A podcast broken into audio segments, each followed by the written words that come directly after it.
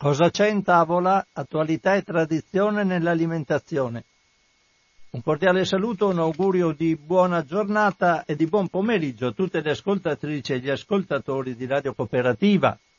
In questa trasmissione Cosa c'è in tavola? In vero l'ultima dovrebbe essere del 2019. Quindi prima di dimenticarmene faccio a tutte le ascoltatrici e gli ascoltatori di Radio Cooperativa i miei più fervidi auguri di buone feste e tanta tanta salute. Inizia anche oggi allora una trasmissione un po' insolita, una trasmissione di saluto, ma parleremo anche di altri temi. I richiami oggi sono due soli, quindi aiuta la cosa nel esaurirli in fretta.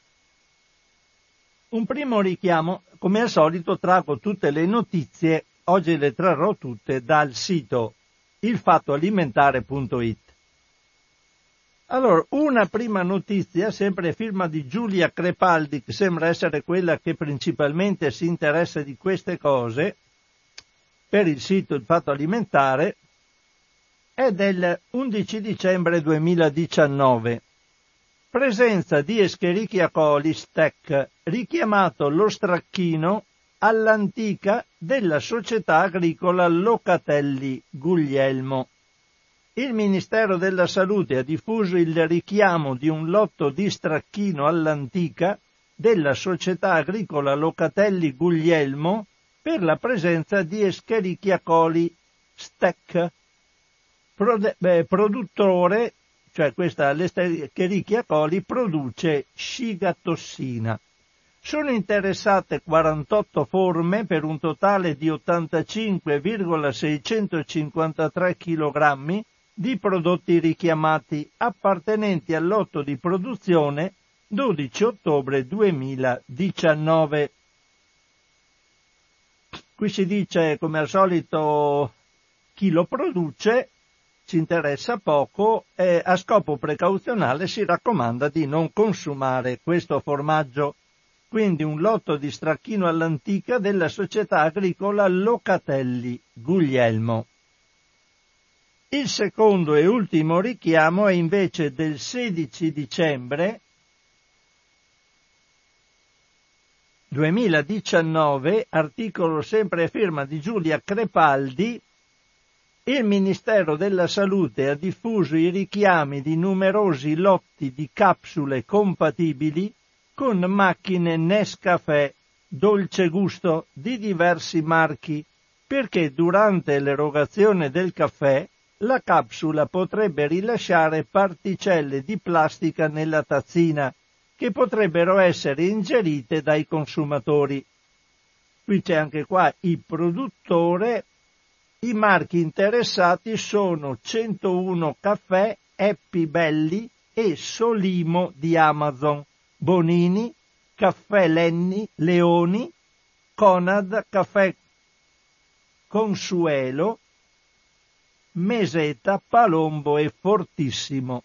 Qui ci sono poi le, tutte le capsule sono innumerevoli, qua quindi non, non le sto a citare, ci sono un mucchio di fotografie delle varie capsule e come al solito si dice se le possedete andate a riportarle al punto vendita d'acquisto. Quindi capsule compatibili con macchine Nescafè dolce gusto di diversi marchi.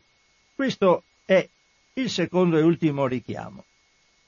Adesso, come dicevo, beh, di notizie ce ne sono in vero molte come al solito, quindi le tratterò per quanto potrò. Dirò qualcosa anche su Radio Cooperativa oggi e poi darò la parola a voi. Prima di tutto però voglio leggere alcuni articoli sul Nutri-Score, quel sistema di evidenza posto in etichetta che ci dovrebbe dare indicazione della qualità nutrizionale dell'alimento contenuto nella confezione. Ho letto più volte di questa cosa sono contrari i produttori italiani, è contraria col diretti, adesso c'è una netta presa di posizione di Salvini. Quindi leggerò di questo e poi potremmo parlarne assieme. La prendo un po' come notizia principale perché ci sono vari articoli sul fatto alimentare su questo, quindi li prendo cronologicamente in considerazione e dopo ne parliamo. Faccio una piccola premessa. Vedete, io credo eh, che ci sia molta ignoranza nelle persone. Mi metto per primo in lista e me ne accorgo. Perché dico questo? Perché se avessimo tutti una stessa idea non ci sarebbe bisogno di informarsi. Quando però si hanno idee difformi, ed è sempre da ringraziare ci sia l'esistenza di una parte politica, civile, che la pensa in modo diverso da quella che pensiamo noi, perché questo dovrebbe stimolarci ad essere certi delle nostre idee andandoci a informare, perché io la penso in questo modo e l'altro la pensa in modo diverso. Posso dire tu non, non capisci niente, è, è giusto quello che dico io, devo sapere perché faccio questo. Molta gente non si rende conto che è ignorante, che ignora le cose, non è un termine spregiativo, io sono molto ignorante, anzi devo dire che quando vado ad informarmi e cerco di farlo il più possibile, più leggo, più compro libri, più mi informo, più scopro quanto sono ignorante, quante cose non so, quindi non è una cattiveria. Però se l'ignoranza viene accettata da parte delle persone, non c'è lo stimolo ad informarsi e si cerca di seguire un referente magari politico e si fa quello che dice lui senza sapere perché, questo è estremamente negativo. Per quanto riguarda invece il politico, bene, può essere ignorante e può essere anche non ignorante, sapere le cose. Se ignorante è una brutta cosa, perché un politico ignorante dovrebbe informarsi prima di fare il politico. Ma è il miglior concetto che posso appioppargli di essere ignorante e di andare comunque a fare politica. La cosa peggiore è lo sfruttare poli- l'ignoranza degli altri per i propri interessi. E questo è brutto, bruttissimo, peggio. Allora leggo questi articoli, dopo capirete perché lo dico. Un primo articolo è del 4 dicembre 2019. Vado subito a vedere se lo trovo.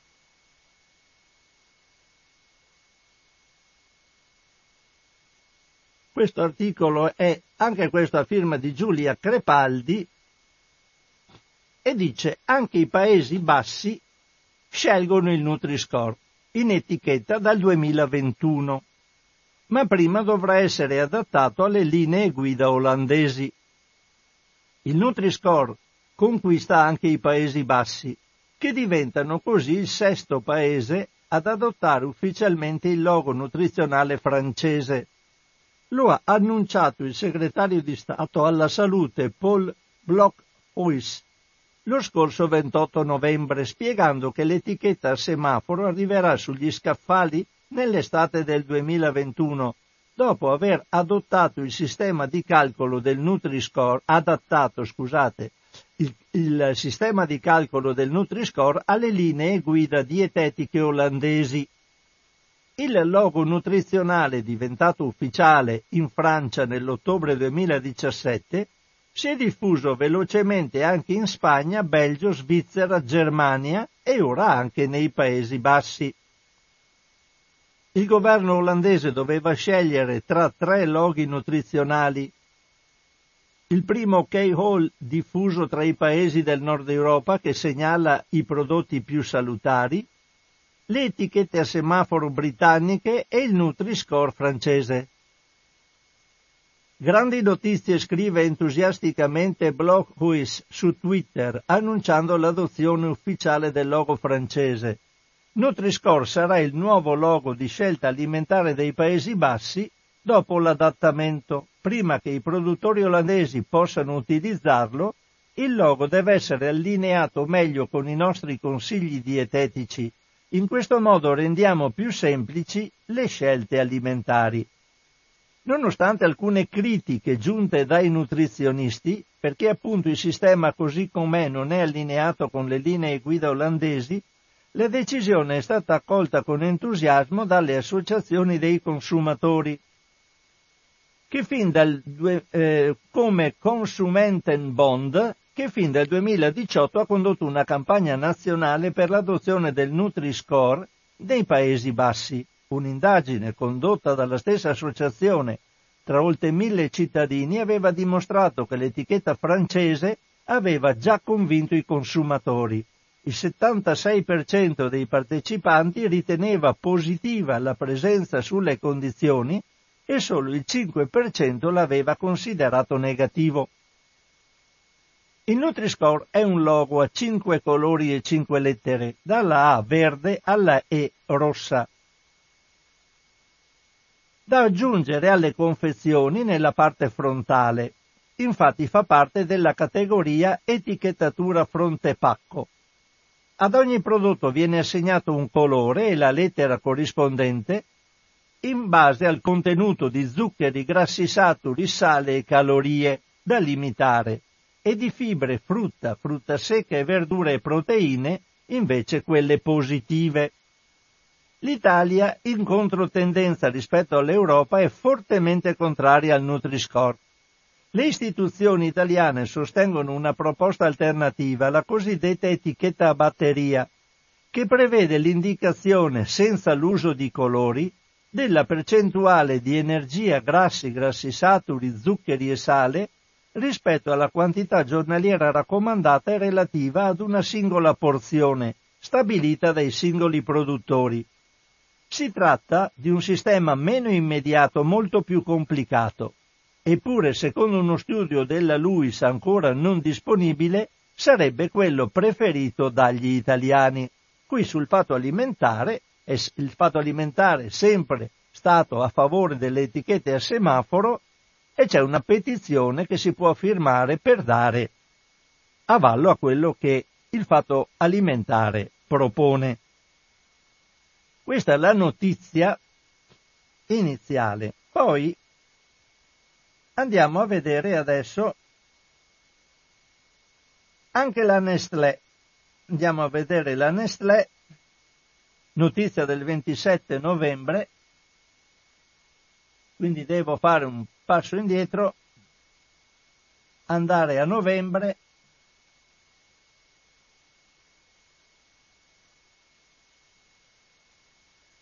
sempre Giulia Crepaldi l'articolista, come previsto Nestlé si prepara a lanciare sul mercato 5.000 prodotti con il Nutri-Score in etichetta.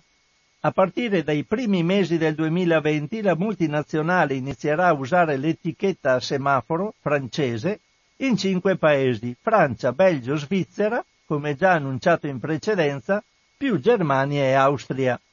La scelta non è casuale, si tratta delle nazioni che hanno approvato ufficialmente il Nutri-Score e dove il sostegno al logo nutrizionale è più alto. Nestlé aveva annunciato il suo supporto alla nuova etichetta in tutta Europa nel giugno 2019, affermando che la scelta è una risposta alla richiesta dei consumatori europei di avere informazioni più chiare su quello che mangiano.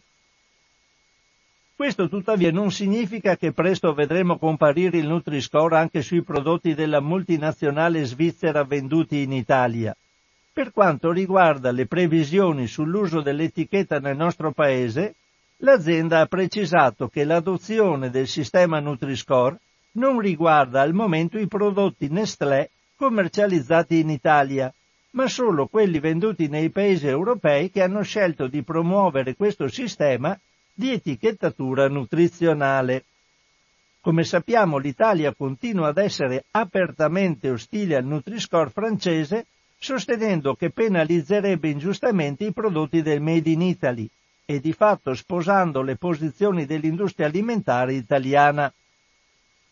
L'articolo continua, passo a qualcos'altro. Andiamo a leggere alcuni articoli sempre di dicembre, adesso cronologicamente.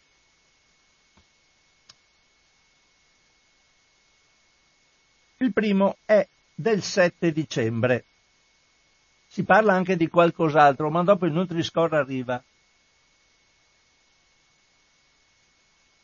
Il primo articolo, dicevo del 7 dicembre, questa volta firmato da Roberto Lapira, dice Qui cominciamo a parlare di Matteo Salvini. Mi scoccia parlare di Salvini, ma quando ci vuole eh, devo leggere gli articoli, non posso dire nome XY. È giusto che si sappia che presa di posizione a Salvini e su quali basi.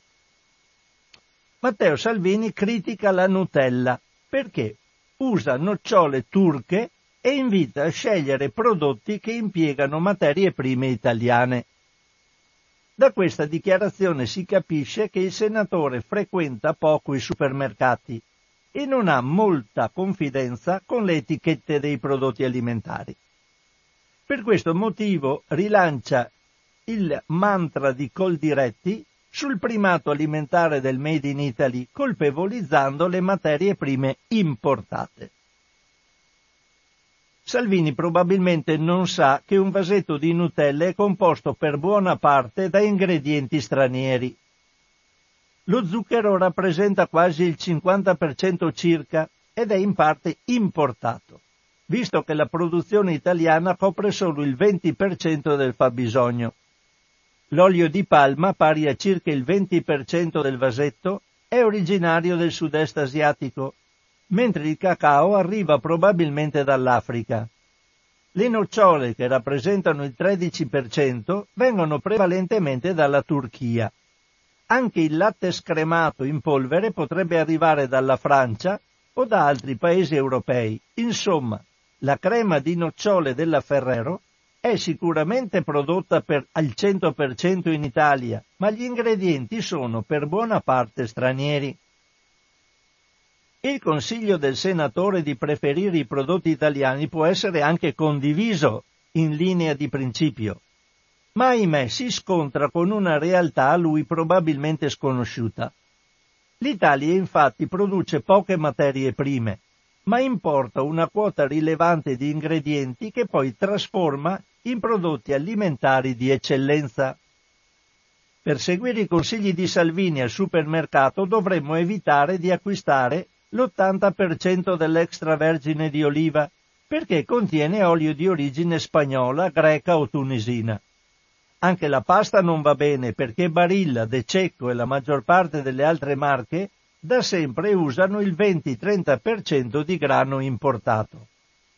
Potremmo proseguire ricordando che anche molti latticini, mozzarelle, yogurt e confezioni di latte a lunga conservazione non sono preparati con materia prima nazionale. Per non parlare dei gamberetti, del pesce surgelato, del tonno in scatola o del prosciutto cotto ricavato da cosce di animali allevati all'estero. Continuare con l'elenco diventa però noioso. Per seguire il consiglio di Salvini bisognerebbe consumare solo prodotti DOP, DOP, che sono sicuramente preparati in Italia con ingredienti 100% made in Italy. C'è però un problema. Chi paga poi il conto alla cassa del supermercato? Questo primo articolo. Adesso torniamo alle prese di posizione di Salvini sul Nutri-Score con un articolo del 10 dicembre.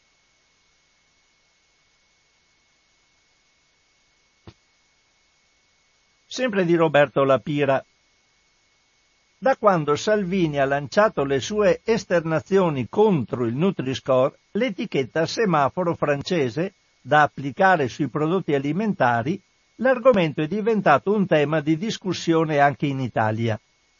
Nonostante la tendenza a buttarla in cacciara di molti commentatori, da un certo punto di vista si tratta eh, di una buona notizia perché finalmente stiamo parlando di un tema che fino a pochi giorni fa in Italia era oggetto di confronto solo fra addetti ai lavori. In Europa il tema è di estrema attualità, visto che già cinque paesi hanno adottato il modello francese e la nuova commissione potrebbe essere aperta all'estensione dell'uso volontario a tutto il territorio. Qui c'è una pecca europea perché lascia la volontarietà ai paesi, ai singoli paesi. Le frasi sconnesse del senatore hanno fatto rumore anche perché i toni non erano proprio dialoganti. Dice Salvini, questo supera ogni confine di idiozia. Semafori rossi per metterci in guardia dai prodotti della dieta mediterranea, semafori verdi per bibite come la Coca Zero. E ancora, da Bruxelles vogliono imporci cosa mangiare. E via dicendo. L'atteggiamento e i concetti espressi sono gli stessi usati da altri politici rappresentati da lob- rappresentanti di lobby e ministri delle politiche agricole in passato per schierarsi contro il Nutri-Score. Nulla di nuovo quindi, se non le solite tesi. Schierarsi contro l'etichetta a semaforo in nome della difesa dei prodotti come il parmigiano reggiano, il grana padano, il prosciutto di Parma o di San Daniele, rivendicando il ruolo centrale della dieta mediterranea, dimostra una scarsa conoscenza della materia e un pizzico di malafede.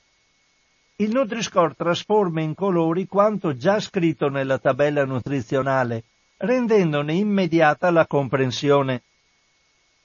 L'altra cosa da sapere è che il semaforo serve a confrontare prodotti della stessa categoria e non la lattina di Coca-Cola zero col formaggio grana. Chi usa questo paragone non ha capito nulla di come funziona il semaforo o forse non vuole capire. La Coca-Cola nelle sue varie declinazioni può avere il bollino verde, giallo, arancione o rosso a seconda della tipologia e della quantità di zucchero. In questo modo il consumatore può scegliere in modo consapevole tra le varie lattine, a seconda delle sue esigenze. I prodotti DOP invece, avendo una formula unica, avranno lo stesso colore. In ogni caso il rosso e l'arancione non esprimono un divieto, ma una sorta di avviso per dire di consumare l'alimento con moderazione, esattamente le stesse raccomandazioni dei nutrizionisti e delle linee guida alimentari. Una risposta all'ex ministro è arrivata direttamente da, Cher, da Serge Hercherg, scienziato a capo del team francese che ha sviluppato il Nutri-Score dopo anni di studi e confronti con i consumatori, le associazioni e i produttori. In un trend su Twitter, Herkberg parla di tesi complottista delirante che, del, che fa del Nutri-Score l'oggetto di un'offensiva segreta dell'Unione Europea contro l'alimentazione mediterranea e i prodotti italiani. La realtà, prosegue l'esperto, è che non c'è nulla di segreto. Il Nutri-Score è uno strumento di salute pubblica sostenuto da numerosi studi scientifici. Salvini difende l'interesse di certi gruppi industriali italiani, ma in nessun momento si preoccupa della salute dei consumatori, conclude Erkberg. Salvini in questa storia ha come alleati i ministeri delle politiche agricole e della salute e le industrie alimentari. C'è da chiedersi come mai nessuno chiede un parere ai nutrizionisti e alle società scientifiche che in Italia trattano gli aspetti nutrizionali. Da questi organismi, possibilmente slegati dai conflitti di interessi, dovrebbe arrivare un'opinione autorevole ma forse un parere scientifico sul Nutri-Score non interessa alla politica, che preferisce twittare o accordarsi alle strane tesi delle lobby, facendo leva, è proprio il caso di dirlo, sulla pancia della gente. Alla fine leggo l'ultimo articolo su questo caso, che è recentissimo. Eh, in mezzo c'è un altro articolo dove si dice che cinque scienziati italiani danno, hanno fatto un appello per il sì al Nutri-Score. Forse sarà richiamato anche in questo ultimo articolo che leggo, che vi invito però ad andare a reperire nel sito del fatto alimentare, perché c'è un'interessantissima piramide alimentare, per chi si interessa di alimentazione sa che la piramide alimentare è un'immagine classica del, di come bisogna alimentarsi, nella quale gli alimenti permessi sono alla base della piramide e sul vertice della piramide ci sono gli alimenti permessi con molta moderazione. Ed è la classica rappresentazione della piramide della, eh, presa dalla dieta mediterranea. Vado a leggervi allora quest'ultimo articolo che è proprio recentissimo, è di ieri, l'ho trovato ieri sera tardi proprio in extremis e sono felice di averlo perché fa una sintesi completa della questione. Questo è a firma della redazione del Fatto Alimentare, un articolo un po' lunghino, ma io ve lo leggo tutto perché è un sunto, insomma mi prendo un po' questa libertà oggi di eh, puntualizzare questa cosa per dare più informazioni a voi ascoltatrici e ascoltatori, cosa che ho, ho già fatto io leggendolo in precedenza. Dopo le esternazioni dell'ex ministro Matteo Salvini contro il Nutri-Score, accusato di essere il frutto di un complotto segreto dell'Europa per penalizzare ingiustamente i prodotti tipici italiani e la dieta mediterranea, Serge Erkberg e il team di ricercatori che ha sviluppato l'etichetta a semaforo francese hanno deciso di rispondere con un lungo articolo per correggere le inesattezze e le mistificazioni diffuse nelle ultime settimane. Ecco la traduzione del testo integrale. Bella cosa perché ce l'hanno anche tradotto, cosa che io avrei fatto con estrema difficoltà.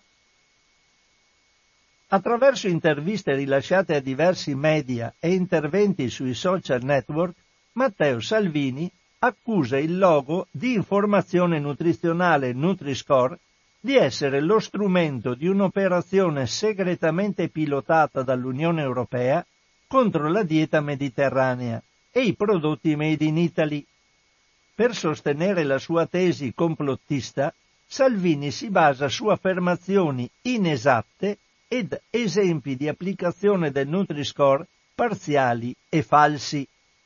Dimostra a quel punto di non conoscere il Nutri-Score e prova a dirottarlo per servire interessi che non hanno niente a che vedere con la scienza e la salute pubblica. I suoi pseudo-argomenti sono quindi ripresi da alcuni eurodeputati della Lega che sotto l'impulso di Salvini, ah, scusate, l'impulso di Silvia Saldone hanno depositato un'interrogazione scritta alla Commissione sul rischio per i prodotti alimentari italiani che rappresenterebbe l'etichettatura Nutri-Score. Alcuni scienziati italiani preoccupati per la salute della popolazione hanno deciso di reagire e hanno pubblicato il 13 dicembre 2019 un articolo per ristabilire la verità sul Nutri-Score, è quello di cui vi parlavo prima, e il suo interesse in termini di sanità pubblica. Sulla stessa linea dei colleghi italiani, gli scienziati che hanno elaborato il logo nutrizionale hanno voluto rispondere alle accuse di Salvini. Il Nutri-Score non è una creazione di tecnocrati dell'Unione Europea, come afferma Salvini, ma è stato sviluppato da ricercatori specializzati in nutrizione e sanità pubblica dell'Università Paris 13 in Francia.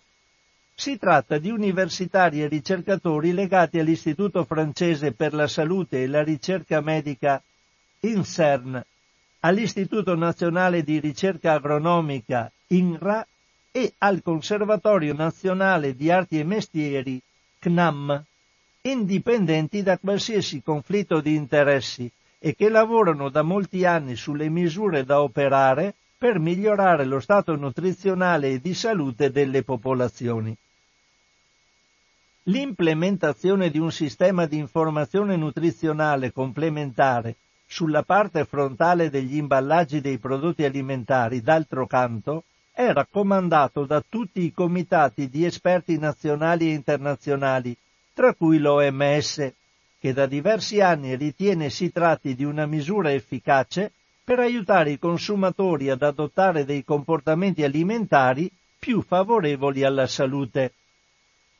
In questo contesto è stato sviluppato il Nutri-Score, l'etichetta destinata ad essere posizionata sul frontespizio delle confezioni degli alimenti ha un duplice obiettivo.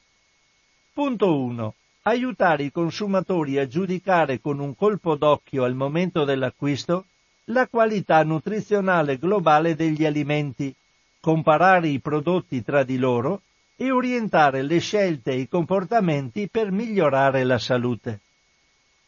Punto 2. Spingere gli industriali a riformulare la composizione nutrizionale degli alimenti che producono per essere, po- per essere posizionati meglio nella scala del Nutri-Score rispetto ai concorrenti e migliorare la qualità nutrizionale dell'offerta alimentare in maniera globale. Il Nutri-Score è supportato da basi scientifiche estremamente solide più di 40 studi pubblicati da riviste internazionali peer reviewed che hanno validato l'algoritmo alla base del calcolo, specialmente in rapporto agli effetti sulla prevenzione delle malattie croniche come i tumori, le malattie cardiovascolari, l'obesità e mortalità. Questi studi hanno altresì dimostrato l'efficacia nell'aiutare i consumatori a orientare le scelte verso alimenti più favorevoli alla salute.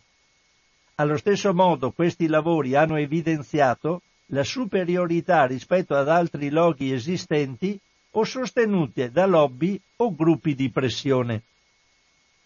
La scelta dei colori dal verde al rosso, abbinata alle lettere da A ad E, ne fa uno strumento semplice, intuitivo e comprensibile.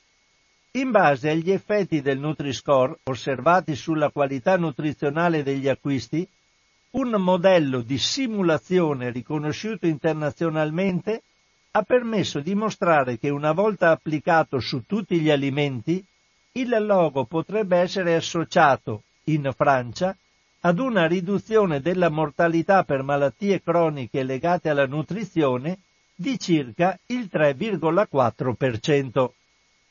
Tenuto conto dei grandi problemi di salute pubblica collegati alla nutrizione, obesità, diabete, malattie cardiovascolari, tumori, il Nutri-Score è stato adottato da alcuni Stati europei sulla base degli elementi scientifici e di salute pubblica che lo validano, del sostegno di agenzie di sanità e di società scientifiche di esperti e della richiesta dei consumatori che lo sostengono fortemente è stato adottato dalla Francia nell'ottobre 2017, dal Belgio nell'aprile 2018, dalla Spagna novembre 2018, dalla Germania settembre 2019 e dall'Olanda novembre 2019.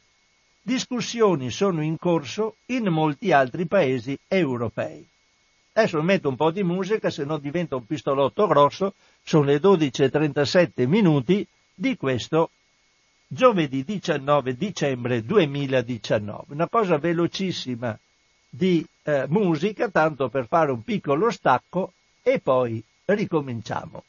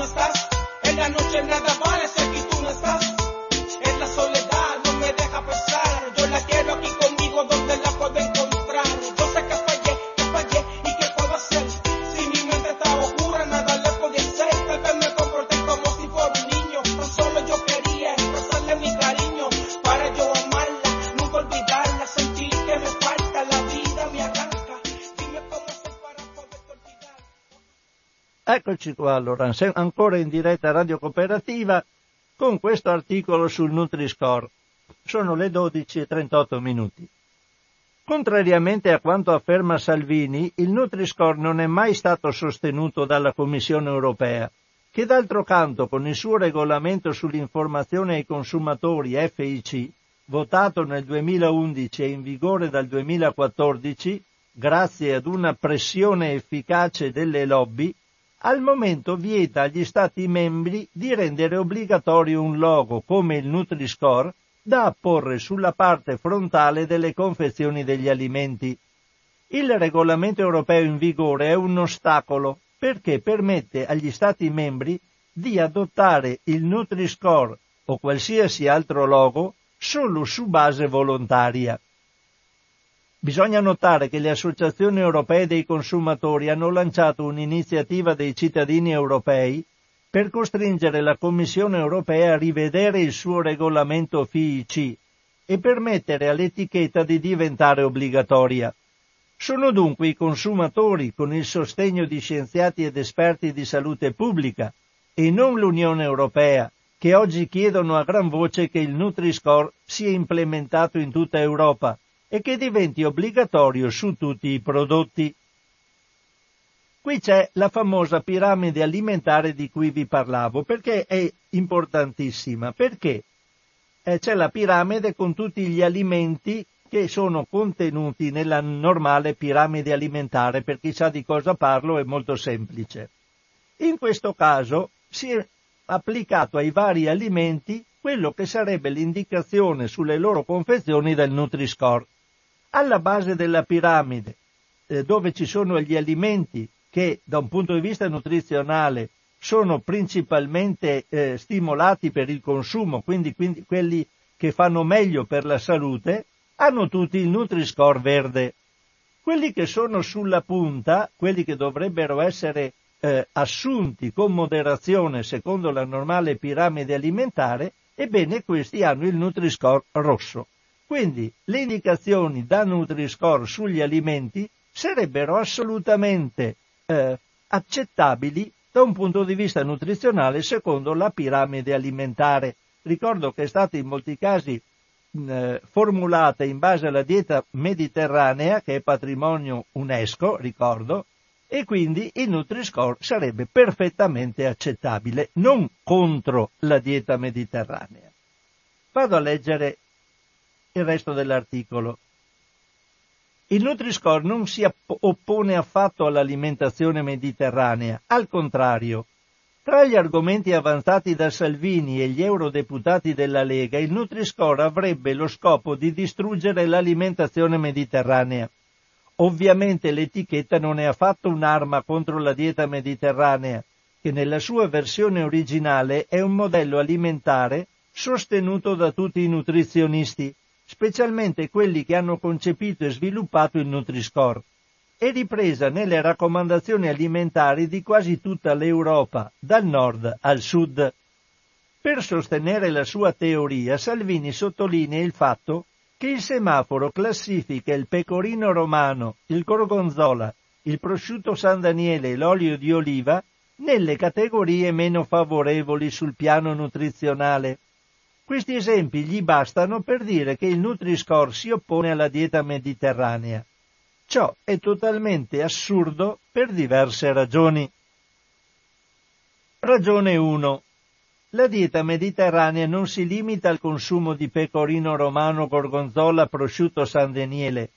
La piramide universale della dieta mediterranea mette bene in evidenza che l'alimentazione mediterranea è caratterizzata dal consumo in abbondanza di frutta, verdura, legumi, cereali, soprattutto integrali, moderato di pesce, limitato di prodotti lattiero-caseari e molto basso di carni, salumi e prodotti zuccherati, grassi e salati, e privilegia l'olio di oliva tra le materie grasse aggiunte ma non ne raccomanda un consumo ad libitum, cioè per quanto ne vuoi. L'alimentazione mediterranea non promuove mai, come lascia intendere Salvini, formaggi e salumi, che siano italiani o no. Essi non sono dei pilastri importanti della piramide della dieta mediterranea. Questo è totalmente coerente con il Nutri-Score, che classifica più favorevolmente gli alimenti o i piatti poco grassi, zuccherati o salati, ricchi di fibre, frutta e verdura, legumi e frutta secca. Quando si comparano le raccomandazioni o la piramide della dieta mediterranea e il Nutri-Score, si nota la buona convergenza. Punto 2. Se i formaggi e i salumi, e non solo quelli italiani, sono classificati per la maggior parte in D e talvolta in E, quindi nei colori arancione rosso, cioè i meno opportuni per un'alimentazione eh, continua, ciò si spiega dal fatto che contengono quantità significative di grassi saturi e di sale e sono anche calorici ma come tutti i prodotti classificati D o E con il Nutri-Score, i formaggi e i salumi possono perfettamente essere consumati nel quadro di un'alimentazione equilibrata. Informare i consumatori sulla realtà della qualità nutrizionale di questi alimenti tradizionali non ne esclude il consumo, ma spinge a farlo in quantità, frequenze limitate, in totale coerenza con i principi del modello di alimentazione mediterranea e con il significato della loro classificazione sulla scala del Nutri-Score. Punto 3. La pasta, il risotto, la polenta, le salse i sughi e anche alcune pizze ricevono A o B nel sistema Nutri-Score e anche loro rappresentano la ricchezza dell'alimentazione tradizionale italiana. Punto 4. Per quanto riguarda l'olio di oliva non riceve affatto una E rossa, come afferma Salvini. È in classe C, cioè il miglior punteggio per le materie grasse aggiunte e per gli stessi oli vegetali. Le raccomandazioni di salute pubblica in Italia come altrove non suggeriscono di consumare l'olio di oliva senza limiti. È una materia grassa al 100% che è calorica come tutte le altre ma spingono i consumatori a privilegiarlo rispetto ad altri oli vegetali e soprattutto ai grassi animali. È a questo obiettivo che contribuisce il Nutri-Score, che classifica l'olio di oliva con il miglior punteggio possibile, C, per gli oli vegetali, insieme all'olio di colza e all'olio di noci, e dunque meglio dell'olio di soia, girasole e mais che hanno un D, e quindi è arancione, e quelli di cocco e palma E, e del burro E, quindi questi sono rossi. Comparare l'olio di oliva alla Coca-Cola Light non ha alcun senso. La questione non si pone affatto in questo modo per i consumatori al momento dell'acquisto.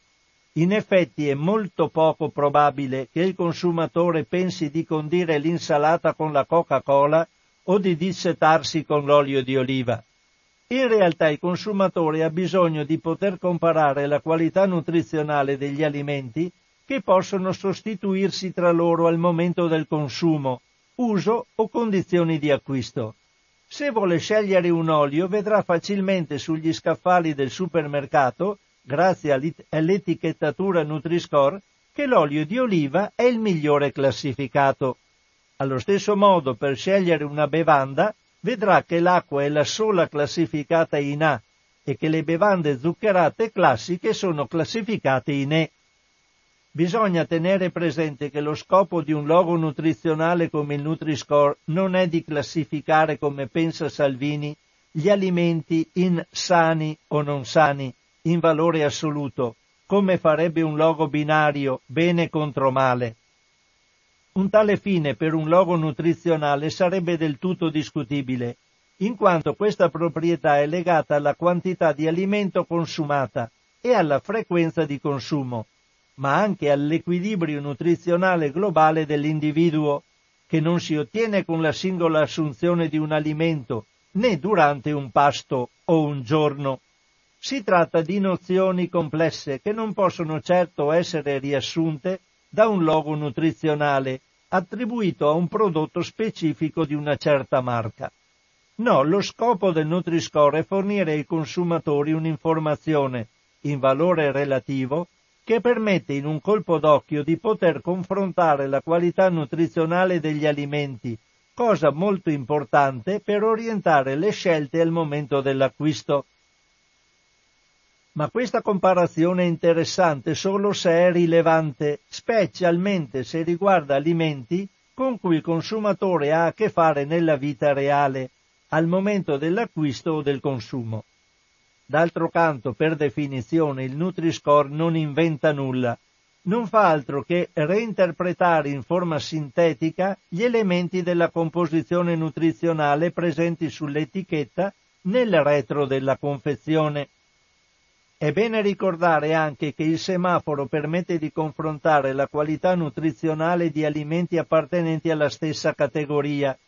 Per esempio, nella famiglia dei cereali per la prima colazione, Comparare musli, comparare musli con quelli al cioccolato e quelli al cioccolato ripieni, confrontare dei biscotti secchi con quelli ai frutti e al cioccolato, oppure le lasagne alla carne con quelle al salmone e agli spinaci. E ancora i differenti piatti pronti a base di pasta, i tipi di pizza, le differenti tipologie di bevande, acqua, succhi di frutta, bevande a base di frutta, bibite gassate. In ognuna di queste categorie il Nutri-Score può variare da A ad E, fornendo informazioni utili per la scelta. Il semaforo permette di fare il confronto dello stesso prodotto venduto da marchi differenti, per esempio cereali o biscotti al cioccolato ripieni di una marca rispetto que- ad altri equivalenti di un'altra. Anche in questo caso il Nutri-Score può variare da A ad E, fornendo un'informazione utile per riconoscere gli alimenti con una migliore qualità nutrizionale. Il semaforo permette di confrontare alimenti appartenenti a famiglie differenti a condizioni che ci sia una vera rilevanza nelle condizioni di uso o di consumo e che siano spesso vicini sugli scaffali del supermercato. È il caso tipico dello yogurt e delle creme dessert, oppure dei cereali per la prima colazione rispetto a biscotti, pane o pasticcini. In questo quadro, come mostrato da numerosi studi scientifici, il Nutri-Score funziona perfettamente e va nella direzione del modello tradizionale di alimentazione mediterranea, verso il quale mirano le raccomandazioni nella maggior parte dei paesi. Bisogna notare che la Spagna, paese mediterraneo, come pure la Francia, che nel sud ha una cultura gastronomica mediterranea, hanno raccomandazioni di salute pubblica che promuovono la dieta mediterranea ed entrambe hanno adottato il semaforo. Il Nutri-Score preoccupa le grandi multinazionali e le lobby che si rifiutano di adottarlo e continuano a combatterlo a livello internazionale. Se Nestlé ha finito per piegarsi di fronte alle richieste dei consumatori, dopo diversi anni di battaglia, altri gruppi come Ferrero, Coca-Cola, Pepsi-Cola, Mars, Mondelez, Unilever e Kellogg's rifiutano di adottarlo. I formaggi italiani non sono classificati dal Nutri-Score peggio degli altri latticini consumati in Europa che siano essi francesi, spagnoli, olandesi, tedeschi, grechi o svizzeri. Il Roquefort è classificato E, il Bleu d'Auvergne E, il Gouda E, il Manchego D o E, la Mimolette E, il Brie di Meaux D, l'Emmental D, il Comté D, il Saint-Nectaire D, il Camembert D, la Feta D o E. Bisogna sottolineare che tra i rari formaggi tradizionali classificati C, uno dei migliori punteggi per un formaggio, si ritrovano nomi celebri italiani come mozzarella, burrata e ricotta. Lo stesso vale per i salumi italiani, che non sono specificamente colpiti. Se il prosciutto San Daniele è classificato D, è lo stesso per il prosciutto di Bayonne francese e il serrano spagnolo. Per quanto riguarda i salami, si ritrovano allo stesso livello della rosetta di Lione, del chorizo spagnolo e di altre salsicce diffuse in Europa. È chiaro che il Nutri-Score non mira a penalizzare il Made in Italy più che il Made in France, i produttori di foie gras, roquefort, burro o salsicce di Strasburgo potrebbero sentirsi ugualmente penalizzati, o il Made in Spain con il prosciutto serrano, il manchego, il chorizo. Punta a fornire trasparenza sulla qualità nutrizionale dell'insieme degli alimenti e aiutare i consumatori ad orientare le loro scelte, senza dire mai che un prodotto classificato male non deve mai essere consumato, ma che va ricollocato all'interno di un'alimentazione equilibrata. È totalmente falso lasciare intendere che l'etichetta semaforo sia stata sviluppata per danneggiare il Made in Italy o il Made in altrove, o che sarebbe un'invenzione dell'Europa per attaccare i prodotti tradizionali italiani. No, il Nutri-Score è made in salute pubblica. Nelle sue argomentazioni Salvini difende l'interesse di certi gruppi industriali italiani, ma mai in nessun momento si preoccupa della salute dei consumatori. Il Nutri-Score è stato sviluppato per gli interessi dei consumatori e risponde alle loro richieste, anche se questo va contro certi interessi economici. Qui ho finito, sono le 12.54, eh, seguono tutte le firme di chi ha fatto questa, questo Nutri-Score e hanno voluto dare delle eh, informazioni relativamente a quello che avevano fatto. Eh, avevo promesso di dire qualcosa su Radio Cooperativa, la dico subito, sono le 12.55, quindi lo dico, ehm, lo dico perché so che Albino, che è il nostro presidente come Radio Cooperativa, l'ha detto, ha fatto ha dato un messaggio specifico su questo e quindi lo, lo dico tranquillamente anch'io. Io faccio parte del comitato di redazione, eh, queste sono cose che di solito eh, interessano il consiglio di amministrazione della radio. La radio eh, è in bruttissime acque, era in bruttissime acque, adesso un po' meglio, ma vi spiego perché un, va un po' meglio. Eh, essendo in bruttissime acque, doveva essere deciso se chiudere definitivamente Radio Cooperativa o se chiudere alcune frequenze della radio. Sapete che la radio funziona in varie frequenze, ci sono frequenze e, e frequenze. Eh, è stata fatta una scelta dolorosa, dolorosissima, dove abbiamo dovuto sbarazzarci di alcuni ripetitori e vendere alcune frequenze. Quindi alcune persone, quelle che sentono questa trasmissione, sono nelle frequenze rimaste. Altre potrebbero, è capitato, telefonare dicendo ma da oggi non sento più radio cooperativo, sento un'altra radio. Non so neanche quale sia perché non ho seguito nulla della vendita di queste cose. Lo sa mm, qualcuno del consiglio di amministrazione, Renzo lo sa, lo, sanno, lo sa Albino, eccetera. Eh, questa è la situazione. Quindi abbiamo, non se ne è parlato prima che le frequenze venissero vendute, eh, sarebbe stato opportuno per eh, informare chi è su quelle frequenze e dire guardate che tra un po' non le sentirete più. Ma è chiaro che nel momento in cui la scelta è stata fatta, si è dovuto optare per una scelta oculata cercando di vendere queste frequenze al miglior prezzo, perché la radio potesse acquisire quanto più denaro possibile da questa dolorosa vendita. Quindi la cosa è rimasta riservata fino a quando la vendita è stata conclusa.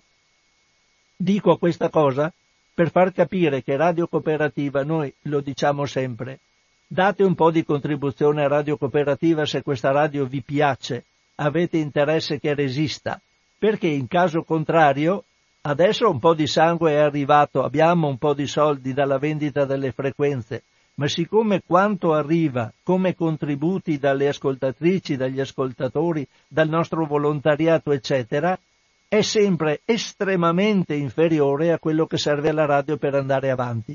Quindi un po' di mh, sussistenza adesso ce l'abbiamo, ma anche questa piano piano va sgretolandosi, ce la mangeremo tutta e poi chiuderemo anche tutte le altre frequenze. Era una cosa che era doveroso dire, siamo alla conclusione del 2019, perché eh, come lo sappiamo noi è giusto che anche le ascoltatrici e gli ascoltatori di Radio Cooperativa sappiano qual è la situazione.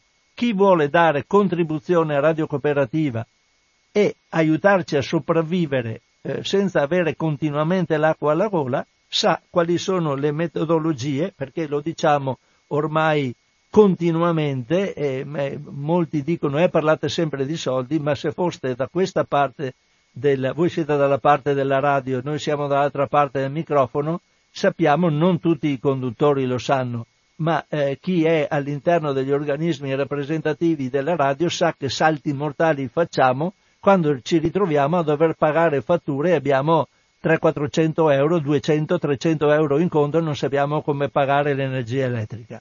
Quindi queste robe qua non si sanno, se volete contribuire a, e affinché Radio eh, Cooperativa continui ad essere informazione e cultura, spero che eh, siate consapevoli che la facciamo, andate sul sito della radio e utilizzate le, le, i metodi di contribuzione che sono presenti nel sito, oppure il nostro solito conto corrente postale, il 120 82 301, intestato a Informazione e Cultura, via Antonio da Tempo 2, 35 131, Padova. Sono le 12.59, ho fatto un pistolotto lungo, ma mi interessava dirvi questa cosa della radio e dire anche le cose de- che vi ho detto sul Nutri-Score.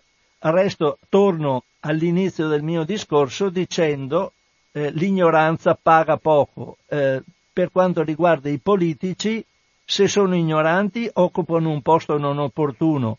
Se invece non sono ignoranti e sfruttano l'ignoranza degli altri per fare l'interesse delle lobby, è ancora peggio.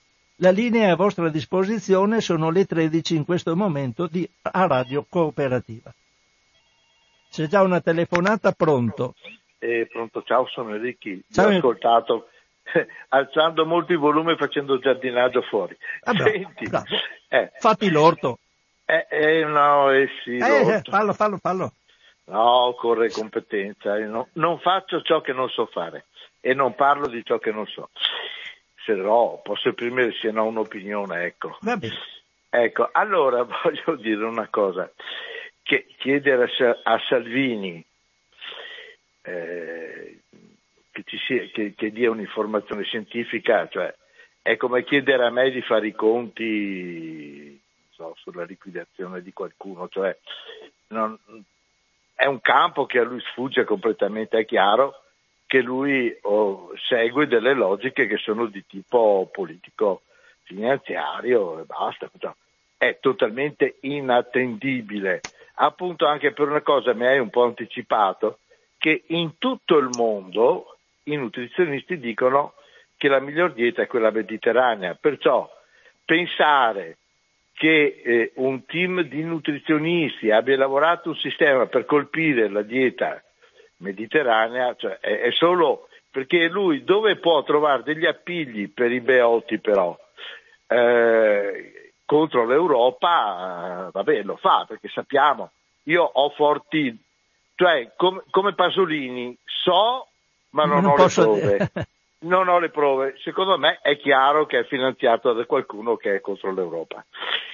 E sappiamo chi ha interesse che l'Europa si sfancelli, no? Ecco. Basta vedere do- dove si è buttata l'Inghilterra, tra le braccia di chi? Ma chissà, mo che caso un grosso, un grosso, gruppo politico eh, internazionale. Eh, chissà, chissà, no, insomma, perché parlano inglese, a parte che l'inglese di, di, quei signori là hanno detto che non sono neanche più capaci a scriverlo perché è talmente deteriorato da tutte le slang, influenze. Sì, sì. Ecco, è uno slang. Vabbè, eh, questo è una cosa, perciò, ripeto, su quello che mi dice Salvini, se mi parla, se no, se è buono in moito, ecco, o altre robe, vabbè, posso anche eh, ascoltare, ma su robe scientifiche è meglio che stia zitto, che non apra bocca, insomma.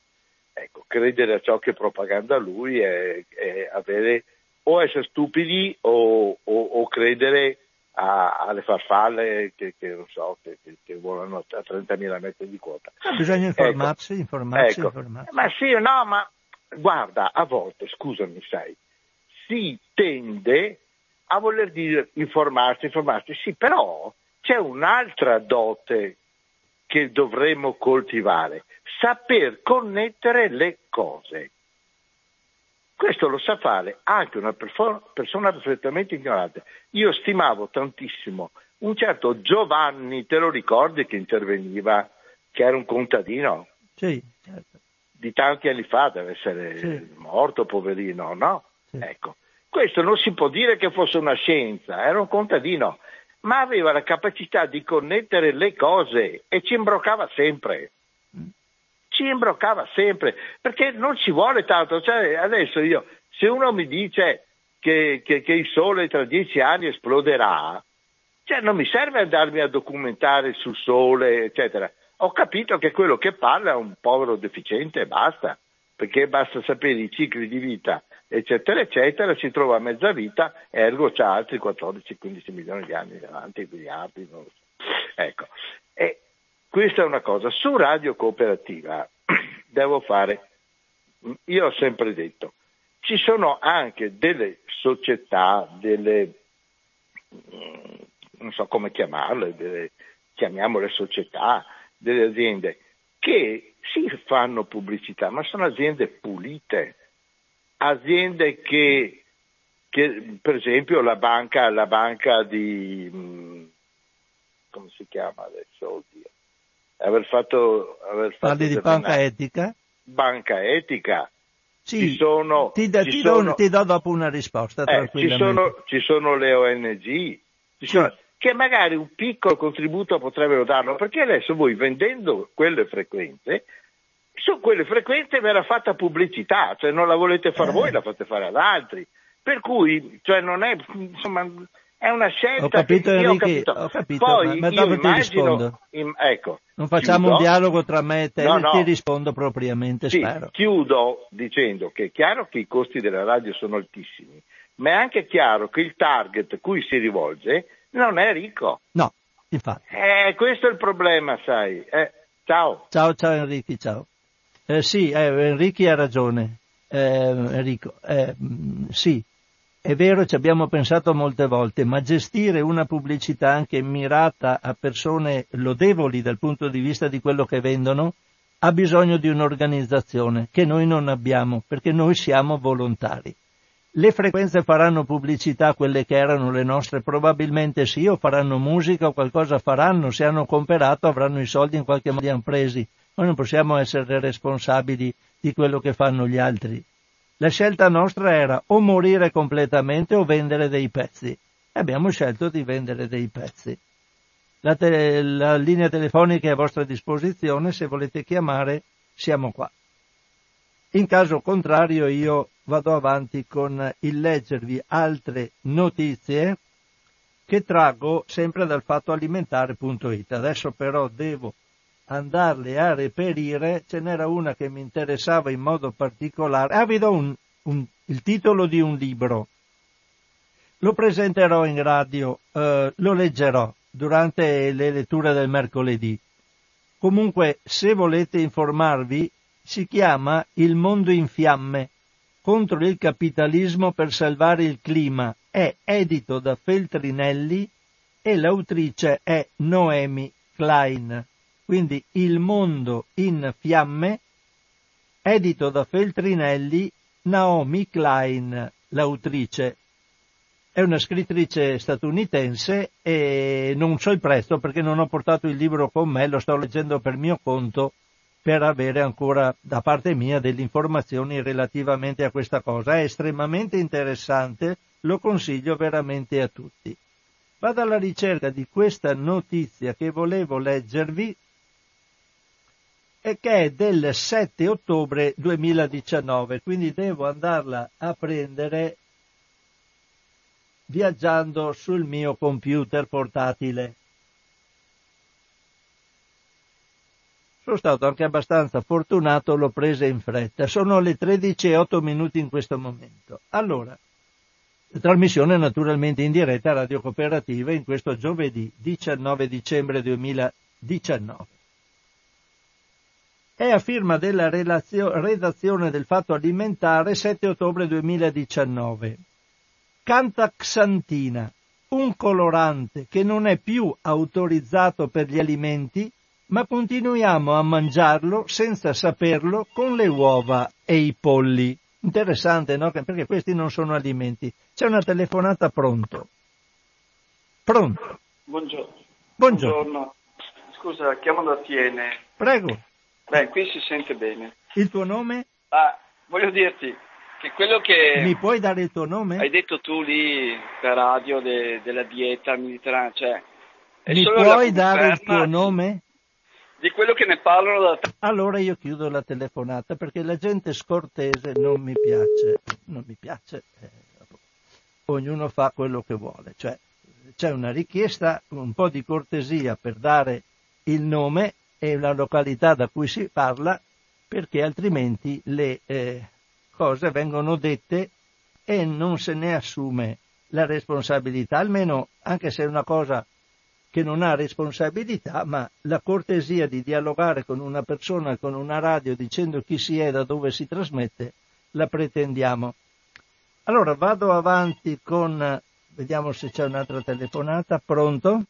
Ciao Francesco, sono Wanda e telefono da Ciao. Wanda carissima. Ciao, intanto mi fa sempre piacere ascoltarti. Allora volevo dire che, perlomeno se non è morto in questi ultimi tempi, Giovanni purtroppo è diventato cieco ed è a Bassano in una struttura che lo aiuta a sopravvivere a tutti i malanni che il tempo e, Ti, e ringra- resto. ti ringrazio sì. della notizia. Niente, e ringrazio te per essere là, un abbraccio a tutti. Francesco, volevo farti una proposta, dopo vedete voi, Sì, perché succede spessissimo che dopo mh, l'intervento degli ascoltatori, soprattutto, scusa, soprattutto sulla rubrica de- del mattino, succede che poi interve- interviene qualcun altro e eh, stamattina per esempio una signora mi ha detto che se le sardine fossero venute a Mestre anche lei sarebbe andata in piazza a Sì. a cantare Bella Ciao e che io intervengo sempre sullo stesso argomento. È un argomento che mi sta a cuore, cerco di tenerlo vivo, però quello che mi dispiace è che poi alla replica non posso replicare. Quindi se io potessi bruciare le mie due telefonate, le brucerei volentieri per rispondere a chi interviene Eh, dopo la mia... eh, ti chiedo scusa Wanda, ma abbiamo fatto apposta perché non si crea un colloquio continuo, Ok, diventa, ok. tu capisci benissimo. Sì, io lo so, sai che amo Radio Cooperativa, purtroppo mh, per il momento non posso aiutarvi. Comunque, mh, il, guaio, il guaio è che uno si sente, eh, come posso dire, un po', non lo so, non so che parole usare perché eh, chi interviene lo fa in buona fede, pensa anzi di avere magari, come è successo tante volte che abbiamo dato solidarietà agli altri, e invece della solidarietà poi c'è la ripicca politica che, Eh guarda, guarda, è di una tristezza Francesco enorme. Comunque io ti voglio bene, Francesco ti abbraccio te, Grazie, tutta cara. Radio Cooperativa e gli ammalati. Va ciao bene Francesco, ciao, buona giornata. ciao carissima, Ciao, grazie, ciao. grazie a te. Grazie Wanda. Allora volevo continuo a leggervi questo articolo sulla cantaxantina. La cantax, vediamo però, ci sono telefonate, eh, pronto? Pronto? Pronto? Sì. eh, avevo chiamato prima, scusi, ma Sì, se mi dici il nome e, e da dove chiami. No, chiamo da Tiene Carlo. Carlo, prego Carlo. Qui si sente bene comunque la radio. Grazie.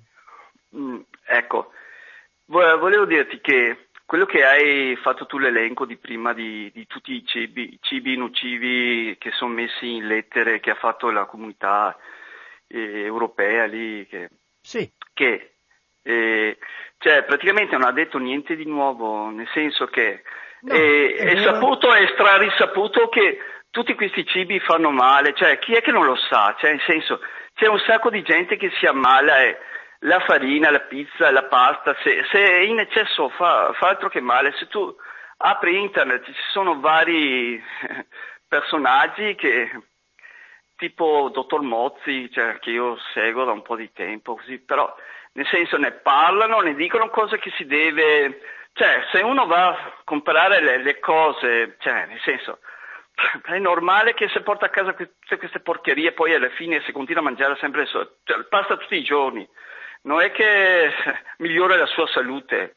O, o il latte, i formaggi. Formaggio sì, vabbè, lo puoi prendere qualche volta, ma non è che sempre tutti i santi giorni, tutte queste cose qui, ormai eh, dico, e poi se l'ha detto Salvini va bene, lasciamo perdere, cioè, questo qui si fa anche le grandi abbuffate, per, tutto per farsi vedere, ma che senso Vabbè, ha? Cioè, certo. cioè, personaggi così, va bene, lasciamo perdere. Insomma. Ecco, tutto qua, vi va ringrazio per, per, quello che fate. Ecco. Va bene Carlo, ti ringraziamo. Prego, buona Ciao, giornata. buona giornata. E buon Natale a tutti sì, quanti. Certo, anche a te e alla tua famiglia. Grazie. Sì, beh, è una cosa normale quello che dice Carlo. Eh, lo ringrazio per aver richiamato, dando eh, il nominativo e da dove chiama. E la cosa importante è che se la gente non legge le etichette, vedendo il Nutri-Score sa già di che cosa, eh, cosa si trova davanti. È, è su questo che stanno puntando le grandi lobby alimentari, perché loro non vogliono le etichette, sapete, più complicata la si fa l'etichetta, più la si scrive in piccolino dietro alla confezione. La gente che va a comprare mica si mette là con gli occhiali a guardare tutto dietro che cosa va e dipende da cosa capisce. Questa invece col semaforo è una cosa assolutamente immediata e si fa presto a capire di che cosa si ha davanti. E questo il, il grosso vantaggio. Ma insomma, vi leggo comunque questo articolo, siccome l'ho iniziato non voglio lasciarlo a metà. La cantaxantina è uno dei coloranti autorizzati per gli alimenti, scusate un attimo, devo, ecco qua, destinati al consumo umano, umano con il codice europeo E161G. In natura colora di giallo-arancio il cappello e il gambo dei funghi eduli del genere Cantarellus, sarebbe i, i gialletti, giusto? Eh, se, se, non so mai. Ecco, qui appartiene il noto gallinaccio, i finferli. È una sostanza che fa parte dei carotenoidi, i pigmenti naturali che colorano alimenti come carote, pomodori, zucca, melone e chicchi di mais.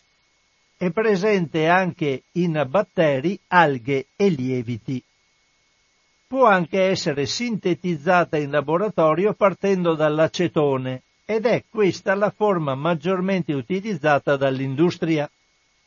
Se si assume in dosi eccessive la cantaxantina, si deposita nella pelle, simulando un'abbronzatura, ma anche nella retina, dove precipita sotto forma di cristalli che possono causare l'insorgenza di una retinopatia detta appunto retinopatia da cantaxantina.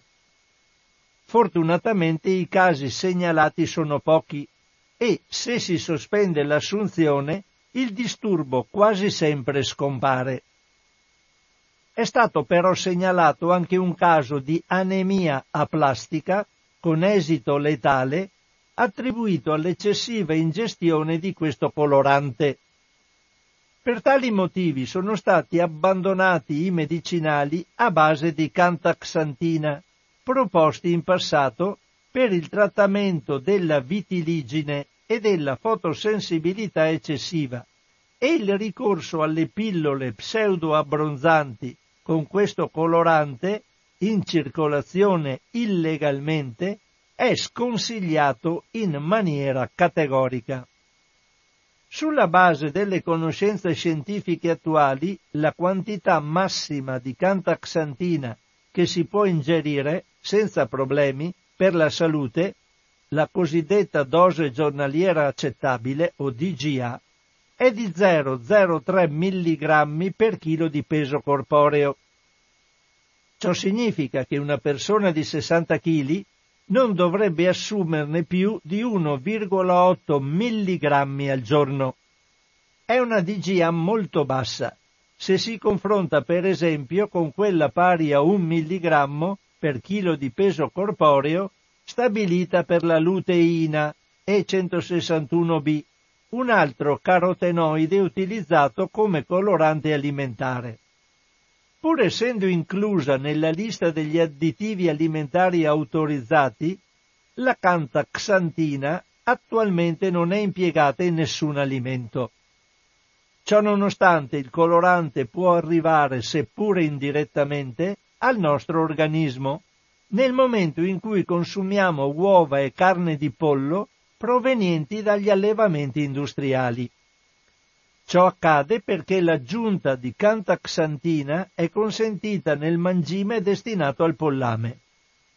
L'obiettivo non è rendere il mangime più appetibile per i polli e le galline colorandolo, ma, cito testualmente dal regolamento in vigore, influenzare favorevolmente le caratteristiche dei prodotti di origine animale.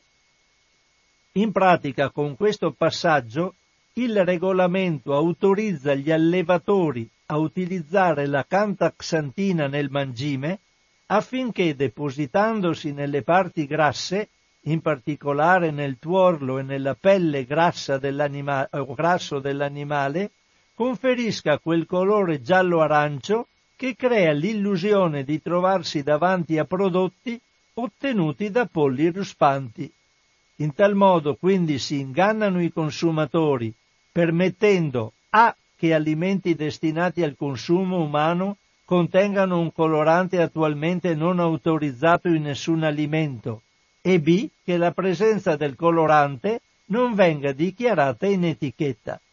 Tutto ciò è in palese contrasto con il principio sancito nello stesso regolamento, secondo il quale un additivo può essere autorizzato nei mangimi solo se, cito ancora testualmente, non danneggia il consumatore, influendo negativamente sulle caratteristiche specifiche dei prodotti di origine animale o trarlo in inganno riguardo a tali caratteristiche. Per il sacrosanto diritto di tutti noi di essere informati correttamente riguardo a ciò che mangiamo, uova e pollo colorati con la cantaxantina dovrebbero almeno essere accompagnati da un'etichetta che specifichi come tali alimenti provengano da animali alimentati con un mangime addizionato di questo colorante. Fortunatamente l'inganno di norma non si traduce in danno per la nostra salute, perché una recente normativa ha abbassato notevolmente sia la quantità massima di questo colorante che può essere aggiunta al mangime, sia il livello massimo di residuo che può essere presente nelle uova, circa 0,4 mg per uovo, nella pelle grasso, 0,01 mg per 100 g di carne di pollo, e nel fegato 1,5 mg per etto di pollo, per etto di fegato. Con questi livelli il rischio di superare la dose giornaliera accettabile consumando quantità normali di uova e carne di pollo, sia tal quali che come prodotti trasformati, è praticamente inesistente. Il rischio di superare la dose giornaliera accettabile però è esistito fino a quando anche il mangime per pesci di allevamento, come trote e salmoni, era addizionato di cantaxantina. Lo ha accettato, accertato il Comitato Scientifico per la Nutrizione Animale ed è stato grazie ai dati forniti da questo comitato che la cantaxantina non è più autorizzata nel mangime dei pesci di allevamento. La cantaxantina è anche presente in alcuni farmaci, Citiamo questo dato non perché il colorante sia presente nei farmaci in quantità preoccupanti, ma perché anche in questo caso l'attuale normativa presenta qualche incoerenza. Vediamo perché la legge impone che nei farmaci si possano impiegare soltanto i coloranti autorizzati negli alimenti destinati al consumo umano. In passato la cantaxantina rispettava tale requisito, sebbene fosse consentita soltanto per i booster denominati Saucis de Strasbourg. Poteva perciò essere impiegata anche nei farmaci. Con l'arrivo del nuovo regolamento però la cantaxantina non può essere più impiegata nemmeno per questo prodotto e pertanto attualmente non è utilizzata in nessun alimento.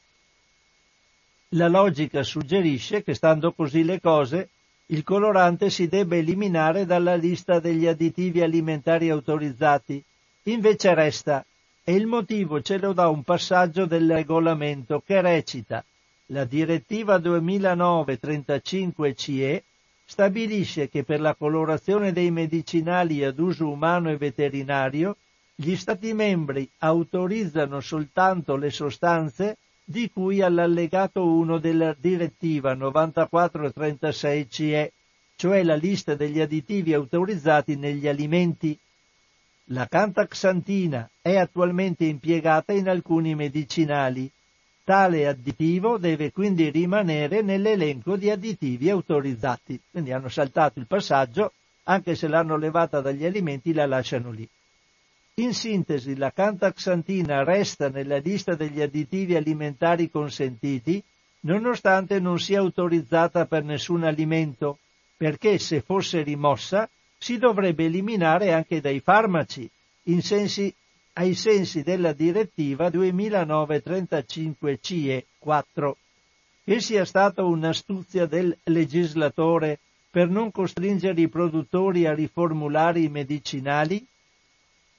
Più di duemila anni fa Sofocle, facendo ribellare la coraggiosa Antigone alle leggi dello Stato, intendeva denunciare che non sempre le leggi scritte dagli uomini sono giuste. I tempi sono cambiati, ma il rischio che si emanino leggi ingiuste resta ben presente. Per esempio, alcune recenti norme dell'Unione Europea sugli additivi alimentari discutibili come quella appena citata sulla cantaxantina si sono basate sui pareri non sempre obiettivi espressi dagli esperti dell'autorità europea per la sicurezza alimentare EFSA, buona parte dei quali è sempre stata in odore di conflitto di interessi. Quindi sono d'accordo anche questi con le lobby. Sono le 13 e 25 minuti, adesso non ho tempo di iniziare altri argomenti, quindi mi prendo il tempo di farvi ancora una volta gli auguri per delle buone feste, passatele al meglio, cercate di stare in buona salute, attenti a quello che mangiate, se avete le galline col grasso giallo e le uova belle gialle, sapete che state mangiandovi della canta xantina. Buon pranzo a tutti, a meno che non li abbiate nel vostro, nel vostro pollaio, sapete cosa date loro da mangiare, il grasso e il giallo è un giallo naturale. Ciao a tutti da Francesco, alla prossima, all'anno prossimo a questo punto. Ci sentiamo se tutto va bene, ottima cosa.